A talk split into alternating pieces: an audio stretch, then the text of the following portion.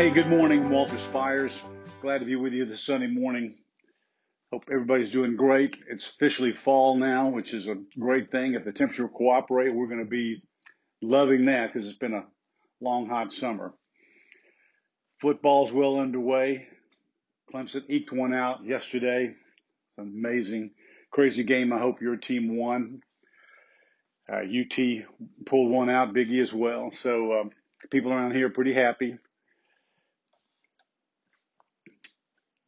We're going to begin finishing this series I've been doing for the last couple of months, the five callings of Jesus that changed the world. The five callings of Jesus that changed the world. It began by changing the disciples' lives. That's what he did. He invested in them for those three years so that they could go out and make disciples, obeying his commandments, and help others to become world changers as well. And that includes us. So we've been through those others. I'm not going to review all of those today because we don't have the time. Every one of those is posted. You can watch the video on YouTube or the website, onlyjesus.life. You can listen to the podcast. You can pick up the link on the website. You can go to Anchor, Spotify. It's carried in every major player. You just listen to the message as you're driving or whatever. You can read my notes. They're posted as blogs, also on the website, onlyjesus.life. So every bit of it is there today we're going to we're going to look at the second part of that. Love as i have loved you. That was that is the fifth calling of jesus to love as i have loved you. The second part of that and it's an, it's a really really important one and a lot of people diss it. I don't know why. Perhaps it sounds a little bit funny. I've taught this over a number of years in front of many groups and it's received differently. Let me just say it that way but it's the truth. It's really important, and I'm going to share that with you today. And it's that we need to learn to love ourselves, loving ourselves. One of the ways that we love, as I have loved you in Jesus' words, is to love ourselves. And I'm going to explain that so that no one gets it all messed up and out of context and thinks about it being that selfish and self centered, thinking about us. It's not about me. I agree. No one teaches that more than I do. No one struggles with that more than I have. So I'm going to try to make it clear for you today that it is really important that as Christians, we, we learn to love ourselves. Why do I say that we have to learn to love ourselves, that we must have a healthy love for ourselves? Why do I say that? Well, because throughout the Old and New Testament, and I'm going to give you some verses that you can go look up. I'm going to read them to you. You can mark them, or once again, you can get the, the printout of this on the blog that I'll post. But here we go. In the Old Testament, in the Levitical law, we read this twice now in, in Leviticus 19, both in verse 18 and verse 34. So God speaking to Moses about these people said, You shall not take vengeance nor bear any grudge against the sons of your people, and you shall love the Lord your God as yourself. I am the Lord. Again, he has said, just as he did in those prior verses in the Shema, you shall love the Lord your God. Well, here he says, you shall love your neighbor as yourself. That's the second part of that. You shall love the Lord your God with all your heart, soul, mind, and strength, and your neighbor as yourself. Jesus said in the, in the New Testament, this is the first and great commandment. The second one's like it. You shall love your neighbor as yourself. Well, where do you get that? Well, because God the Father said that over in Leviticus, you shall love your neighbor as yourself. I am the Lord. He said it in two verses in the same chapter in Leviticus 19. And the key words there are as yourself. You love your neighbor as yourself, as you love yourself. You could put those words in there and it would absolutely fit the context. In Proverbs 19:8, Solomon wrote this: He who acquires wisdom loves himself. He who acquires wisdom loves himself. That's not that's not the wording in every translation. I look at a lot of translations and, and stay with the key ones, the ones that are closest to the original, in this case in the Hebrew and in the New Testament, the Greek. Solomon, uh, excuse me, Proverbs 19.8, he who acquires wisdom loves himself. In the New Testament, Jesus reaffirming again those instructions that God gave Moses to give the Israelites. Jesus said this in Matthew 22. What I just mentioned a minute ago. I guess I got a little ahead of myself. Jesus said in the second, meaning the second greatest commandment is this you shall love your neighbor as yourself. We're going to talk about loving our neighbors next, but it begins with as yourself because the love for ourselves precedes loving our neighbors. I'm going to explain that to you, why that's so important, because it's critically important. It's vitally important. So God said to Moses, You should love your neighbor as yourself. Jesus said, repeating it, You shall love your neighbor as yourself. In Ephesians 5:29, the apostle Paul wrote this: No one has ever hated his own flesh. You don't hate yourself. A lot of people do, and it's incredibly destructive. It's incredibly destructive, and we're going to look at the reasons why we should love ourselves in a healthy biblical way. But Paul went on to say, No one has ever hated his own flesh, but nourishes and cherishes it, just as Christ also does the church. And the church meaning us, the body of Christ. It's not a building, it's not a denomination, it is those who are born again in Christ. No one's ever hated his own flesh. Well, they do. Especially in this generation, we see a lot of people, especially young people, that are confused. They don't understand the love of God. They've heard all these confusing things. There's so much confusion in our world today. Why? Well, it's real simple because Satan is the author of confusion. That's what he does. Deceiver, but author of confusion. And that's what's going on in our world today.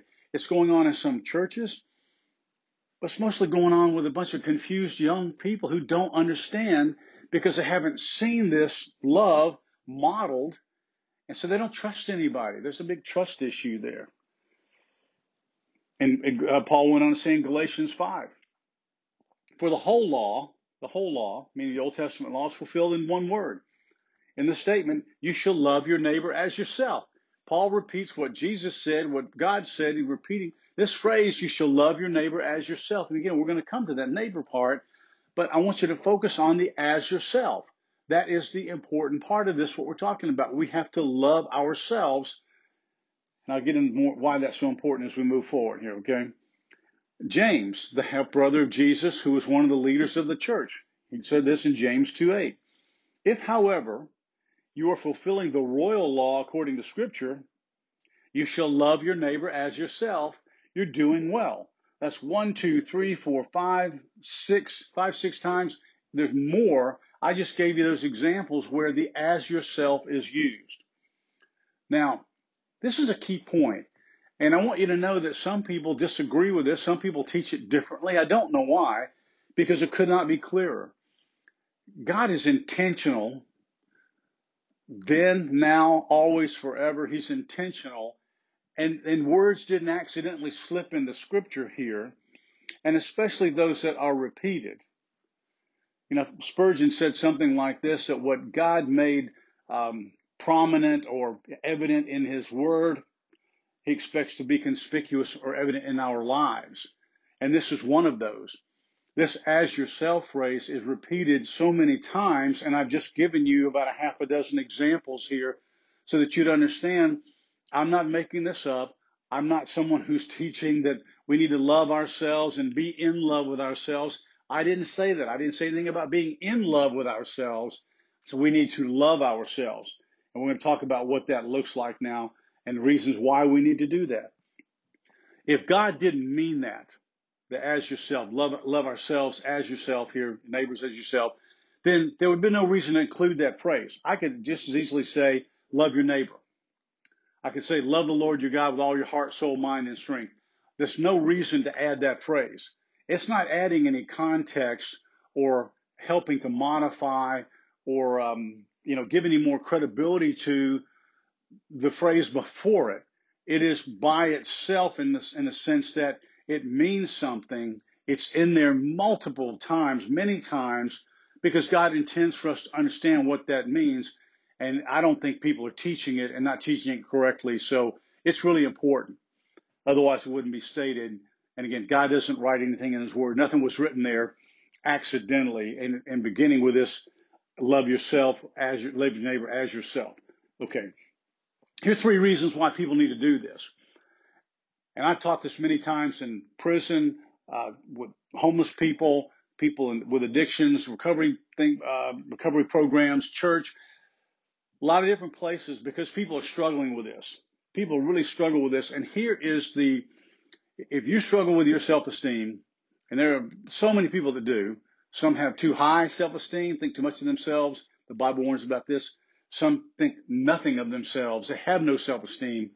And, and here's where it begins. In Genesis 1, 26, 27, we always go back to Genesis, and I've shared these verses with you so many times because they are the beginning of humankind. And God said, let us create man in our own image. Okay. Let us create mankind in our own image. And so he did. It goes on to say that so God created man and male and female, he created them. Man and woman, male and female. He designated two sexes, two sexes, uh, very specific, two genders. We are given a gender at birth, and that is our gender. Are a lot of issues over that right now. I'm not going to bunny trail on that right now. But in terms of our own ability to love ourselves, to understand what God meant, just feast on that for a minute. We're created in the image of God. We're the only created beings of any kind that are created in God's image. We're the only ones that are spirit beings because into Adam, God breathed the breath of life. God breathed. That's why we're spirit beings because we have the, the breath of God, the spirit of God breathed into us to give us life. That makes us life. We're spirit beings. God is spirit, so are we. We're in flesh and bone. I don't know why. He just created us as flesh and bone. But he created us as man and woman. And so we need to just uh, love that. I love the fact that God created me in his own image. Now, I don't look much like what I see of what the image of God is sometimes, but that's okay. We're going to come to that. But just understand that one reason that I love myself is because God went to the trouble to create me and you in his own image. And so I'm delighted with that. I'm delighted with that. Nothing else, none of the creation of nature, none of the animals, nothing else was ever created in the image of, of God, the only God, the one and only God. The second thing is the humility it brings out of that, but also uh, just an, an amazing thought in Romans 5 8, Paul wrote this, and, and you know this verse, but God demonstrated his own love for us, his love for us, in that while we were still sinners, and we're all sinners till we're born again in Christ, but God demonstrated his own love for us in that while we we're still sinners, Christ died for us. Christ died for us. There can be no greater demonstration of the love of God. Jesus is the final and best manifestation of the love of God. Yet people reject him. And so when they reject him, they're rejecting the love of God. And it's easy not to love God then, and you certainly wouldn't love yourself. Or you love yourself because you make yourself your own God with a little g. Does that make sense? So I'm just thrilled as a Christian and humbled to my core when I think about the fact that Christ died for me, for my sins, for my sins. And so if God's willing to create me in his own image, if Christ is willing to die for my sins, why wouldn't I love myself? Why wouldn't I think highly of myself? But as Paul warned, I don't think more highly of myself than I should.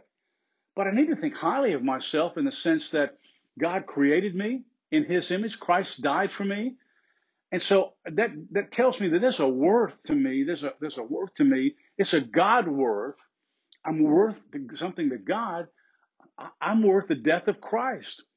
And so in that sense, I can love myself and I must because, because God loved me. Loved me enough to thinking about me and created me in his image. Loved me enough that Christ died for me for my sins. That I, I hope this makes some sense to you because it's so important. It really is important that this as yourself phrase is a key that's too often missing or perhaps too, taken too much out of context. But we need to understand, we need to understand that we have to love ourselves. And we're going to look more now at what that looks like. Because here's one of the challenges. You're going to find that if you don't love yourself in this healthy biblical way we're talking about today, it's really difficult to love others the way God wants us to love them the reason I put this in this, there's five of these we're going to get to. Jesus gave us five Love as I have loved you. He gave us five examples of that. The first one was love as I have loved God the Father. He said that in John. He said, um, I have loved God. I have loved my Father. He spoke that to his disciples, taught them that. I love the Father. Now we're, we're picking up on this phrase, the second one, as yourselves, because the next ones is just more and more difficult to think about loving others and doing these things if we don't have a healthy biblical love for ourselves. It is. Because when I'm comfortable like that in my own skin, that God loves me, and there's nothing I can do to shake that love off except for rejecting Him, rejecting Christ, because the love of God is not unconditional as some teach, and we'll talk about that some other time. Again, we've done that before, but it allows us, it frees us up to love others as well. I'm not so concerned about myself. I'm not self absorbed. You see, this loving uh, loving ourselves, this as yourself, it's not a self-absorbed kind of love. That's not what it means. It's not what it means. Now, I'm going to give reasons why people don't love themselves. And I've, I've touched on a couple, but let me just review them so I, I can keep this fresh in your mind. First of all, one of the things that I see most is someone who's done ministry in all those places I mentioned before, I've been a Bible teacher for many, many years, is people just think that they're unworthy, that they are unworthy. I meet so many people in desperate places that just don't think they are worthy. They don't think they're worthy. They've done bad things. They're sitting in a prison cell. They're homeless because of their own bad choices and foolish decisions, things like that. But they just think that they're unworthy. They're not worthy to be loved by anyone, or perhaps they've never been shown love by anyone. And so they think, well, I've done these things. How can God love me? And they certainly don't love themselves. They don't think anything of themselves. They're sitting in prison. They're on drugs. They have some other kind of addiction issue. They are, they just get so self-absorbed with their unworthiness that they're unable to see the love of God, which helps them to see that they are made worthy in Christ and that nothing they can do will ever make them worthy except that Christ made us all worthy by his blood. The second thing I run into a lot is that people are living with lies. People grew up in terrible, awful home situations. And I don't mean just financially, I mean others where you had abusive parents or you had someone who kept telling you you're no good, you'll never amount to anything. I very often take a poll, ask people when I'm speaking in a room, especially when I'm in places like a jail cell or a room full of uh, homeless people, men and women, and ask how many people have ever been told you're not worth and you'll never amount to anything. And almost everyone raises their hand. They've just been living, believing these lies. And again, I told you that Satan is this deceiver, is this author of confusion. But he's also the father of lies. Jesus called him the very father of lies. Jesus said he's a liar. He's not only a liar, he is the father of lies. He's the father of lies. And one of those lies is, you're no good. You will never amount to anything. But so many people are brought up in that, you're no good. You'll never amount to anything. And they believe it. Children believe those things. And it's so hard to help them recover and understand. No, no, no. You are dearly loved. You are dearly loved. But God has put people here on earth, Christians, to show this love, and we're going to come to that next time. But one reason people don't love themselves is they feel unworthy, and then people have just told them, You are no good. You will never amount to anything. And the father of lies gets into them, and they believe it. Uh, I've seen so many lives destroyed by that.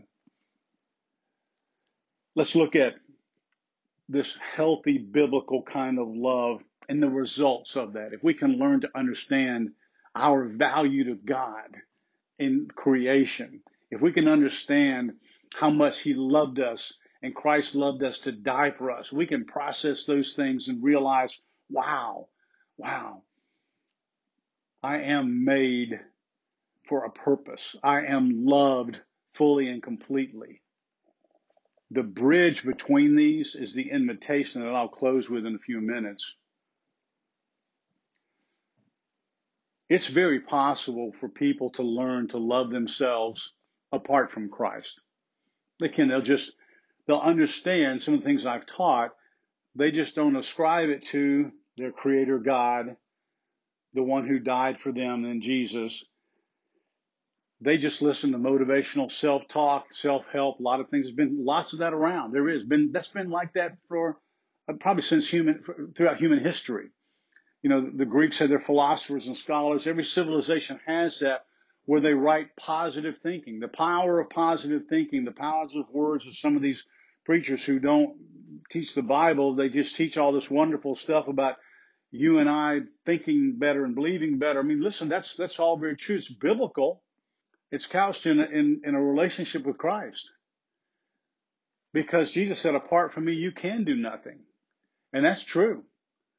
And so I'm teaching this in the context of people who are Christians who have received Christ, and I'll come to those who are unbelievers who are not saved later. Because that's the key. That's the key. You may be able to convince yourself all these things I've talked about. You are worthy. You absolutely are. You're made in the image of God. You are, you have great value. You're all these things and you can puff yourself up. I was a motivational speaker for a number of years and as a Christian in that, it was an interesting dynamic to watch some of these people from some of the famous ones that are gazillionaires because they are unbelievably rah rah. And man, you leave the room, you're all puffed up and, and go out there and, and find your place and be all you can be and your best life now and all that other nonsense because it doesn't last.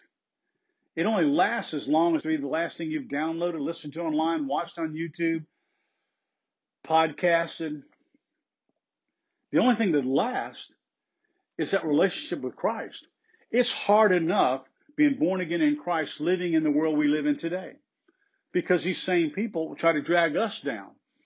And if we don't walk in the power of the Holy Spirit, which we tend to walk in and out of, if we're not clinging to that, if we're not drawing on that, that Christ in me, that Holy Spirit in me, to try to allow Him to live out the fruit of the Spirit, then I'm going to get dragged back down in the world. Why? Because the, the deceiver, the liar, the confuser, Satan, all the demons that went with him, they're around. They're pelting on us just like anybody else.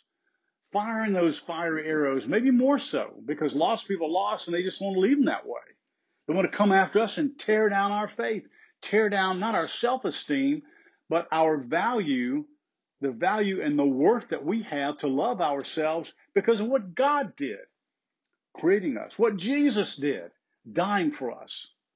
Oh, don't you see? Don't you see that you, you it, it must begin and endure with a relationship with Christ. Because in Him we can find these things that I'm going to wrap up with. The first one is this peace with ourselves, peace within ourselves. So many people don't have peace. There are a lot of Christians that don't have peace. Just go to these verses. Start with this one, John 14, 27. Jesus said, as he again, remember that the last eight or nine chapters of John are all that upper room discourse where he is telling, listen, I'm leaving. We're within hours of me being arrested and killed and put in that grave and you guys all running away. We talked about that in the last few weeks. And of course they said, oh, no, no, we'll never do that. And within a few hours, they all did. Jesus is preaching peace to them. He's already shown them how much he loves them. He's going to the cross. He's already shown them how he would, how he has served them by washing their feet.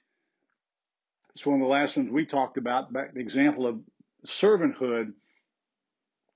Now he's talking about them having a peace that no one will understand. The apostle Paul later called it the peace that passes all understanding. He said, here's how you can have that peace. This is the only way you're ever going to have peace no matter what you're going through, it's the only way we're going to ever have any peace that we can hold on to. In John 14, 27, he said, Peace I leave with you. And then I circle and highlight this, this um, pronoun, my peace I give to you. My peace. My peace. The peace of Christ. His peace.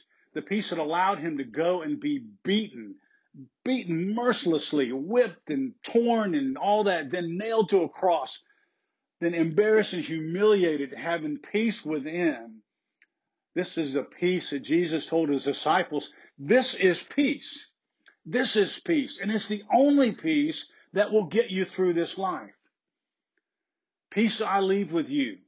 My peace I give to you. And here's the key. What he say? He said, not as the world gives, not as a peace sign, not as the world says peace. Oh, be happy, be peace, be nice to people. That's peace. Don't make war. That's peace. No, no, no. No, no, no. That's peace that comes and goes. He said, not as the world gives to you, not, not as that world peace, as you'd call it. I'm giving you a different kind of peace. I'm giving you a peace that will let you endure all the stuff that you're going to go through, the suffering, the things that we all endure, mm, that we think we'll never get through. And he left them with these comforting words. He said, Don't let your heart be troubled and don't let it be afraid. What they were about to see would destroy anyone's peace, would trouble anyone, and would make you scared to death. And it did. And it did. But after, after all of that, when they saw him again, and when the Holy Spirit came on them, just like he does us when we are saved, that peace returned in a way it didn't leave. I told you last time, all these apostles, except Judas, are said to have been martyred, killed for their faith. They stood there in peace and died. They stood there in peace and took that bullet. They weren't bullets, but they took that sword, beheading, all the things that happened to them. Apostle Peter, the Apostle John, all of them understood it. They all ran away, but then they came back and they saw the risen Christ and they received the Holy Spirit at Pentecost and their lives were changed forever. Forever. Mm.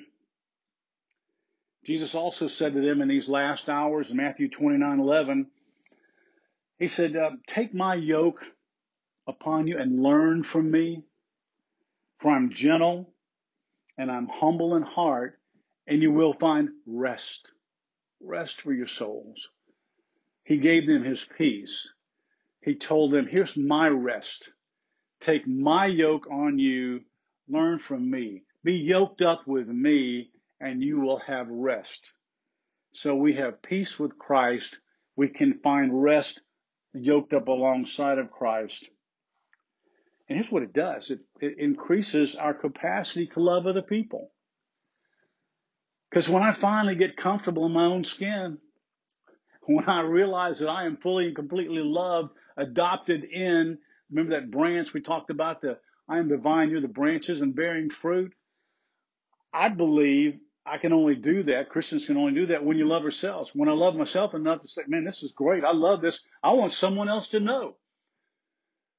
The Bible teaches that if we really are living this, people are going to want to know, where does that come from? How can you possibly have peace in these storms? How can you possibly have peace in this disease and these things that are going on? How can you find, how, how do you do that? How do you get through that? and we can tell them, we can tell them, man, got this, God loves me. Christ died for me. And out of the love of Christ in me, I'm comfortable to share that with someone else to let them know this is the only way I could do this. It's the only way. There's no other way that I could share this. God could love someone. And that's the fourth one is that we have this, this boldness to share with other people who need it. The world is dying for peace. The world is dying for hope. The world is hopeless. There are some who are putting their hope in everything but Christ. And it's a temporal thing. And some of them are happier, happier some of them are having a better time enjoying life more than many Christians, including this one sometimes. But that doesn't last. Here's some commands that Jesus gave us again as he was leaving. He said, This new command I give you, that you love one another. We'll get to that next time. But even as I have loved you, even as I have loved you, that was that new part of the command. Even as I have loved you. We're supposed to love as Christ loved us. The love of the Father, the love of the healthy love of ourselves, that biblical love of ourselves. And then he told us to go and preach this stuff. Lay it out there. I just touched on that. Lay it out there. Tell someone the good news. Tell them why you're able to have this peace, to find this rest, to have this joy. We didn't touch on joy. It's because of what of what Christ did for us and who He is and who He is making us, mm, and the uh, the Holy Spirit in us. It's not possible. The Holy Spirit in us. It's not possible to live that way apart from that. You know, I always tell people this. Look, the Bible is a love story.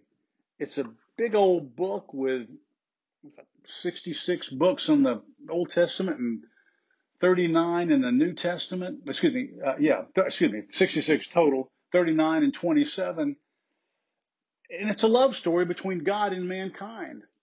Now, sometimes it doesn't look like it and read like it. It's a violent one. There's some strange stuff in there. But it begins with God loving us because He created us. And so uh, that's where we started. Your value, your worth, your esteem comes out of the fact that God created you, loved you, was thinking about you and me, and He created us. He didn't have to do that. He wasn't lonely. Let's just, let's just wallow around in that for a while, okay? It is a love story, and God loves you. And for those who are lost, let me wrap it up with this. Look, God loves you, and no matter where you are, no matter what you've done, there's nothing you can do to run away from the love of God. You can't outstrip, you can't wiggle out of the grip of His grace. You can't do that. You can't sink so deep that He cannot reach down and grab you and pull you back up. You cannot reach below the depths, the unfathomable love of God. You can't do that. You can't sink so low that He can't reach down and find you and pull you up. But when you have that encounter, and the reason he keeps sending people like me to you to express this love is to say it's only restored one way. And that is that we realize we're sinners. You've screwed it all up. I've screwed it all up. And that sin is the, is the, the key that broke things, going back to Genesis 3, is the sin. We're sinners. It, it destroyed that relationship. And even then, God said, well, I'm going to fix that. I'm going to fix it once and for all through Christ. But Christ is the key. He's the door. He's the gate. He's the good shepherd. He's all those things I've taught you so many times. And if you're listening now for the first time, understand that the love of God is conditional in that you won't spend eternity in heaven, but you will spend eternity in hell apart from the love of Christ, receiving Christ. That's just the way God set it up, the way He laid it out. Christ died for your sin just like He did mine. And if you don't repent, if you don't understand that and come with a broken, contrite heart to God and say, man, I have screwed this up. I do need a savior. Jesus, would you save me? He does. Would you forgive my sin? Absolutely, he will. And you're born again and you're renewed and regenerated and you will find the ability to love yourself in this healthy biblical way in ways you've never understood before all of a sudden some of these words I've said make more sense than they ever have. Maybe they made no sense, but they will if you receive them by receiving Christ. And that's my plea and that's my petition. Oh, I beg you to do that. Don't don't turn this off without bowing the knee and confessing those sins and just asking God to forgive you through the blood of Christ and receive Christ as your Savior. And He will. That's the great news. He will. He will. And then you'll understand what I said today that we need to love ourselves so that we can love God and we can love others so much more effectively. Mm. It's a great place to be. I pray you'll join us there for Christ's sake. Amen. God bless you. Have a great week. To learn more about how you can become a Christian or grow in your walk with the Lord and receive freely of all the biblically based content we have created or donate to help keep this ministry going strong, go to onlyjesus.life. That's onlyjesus.life.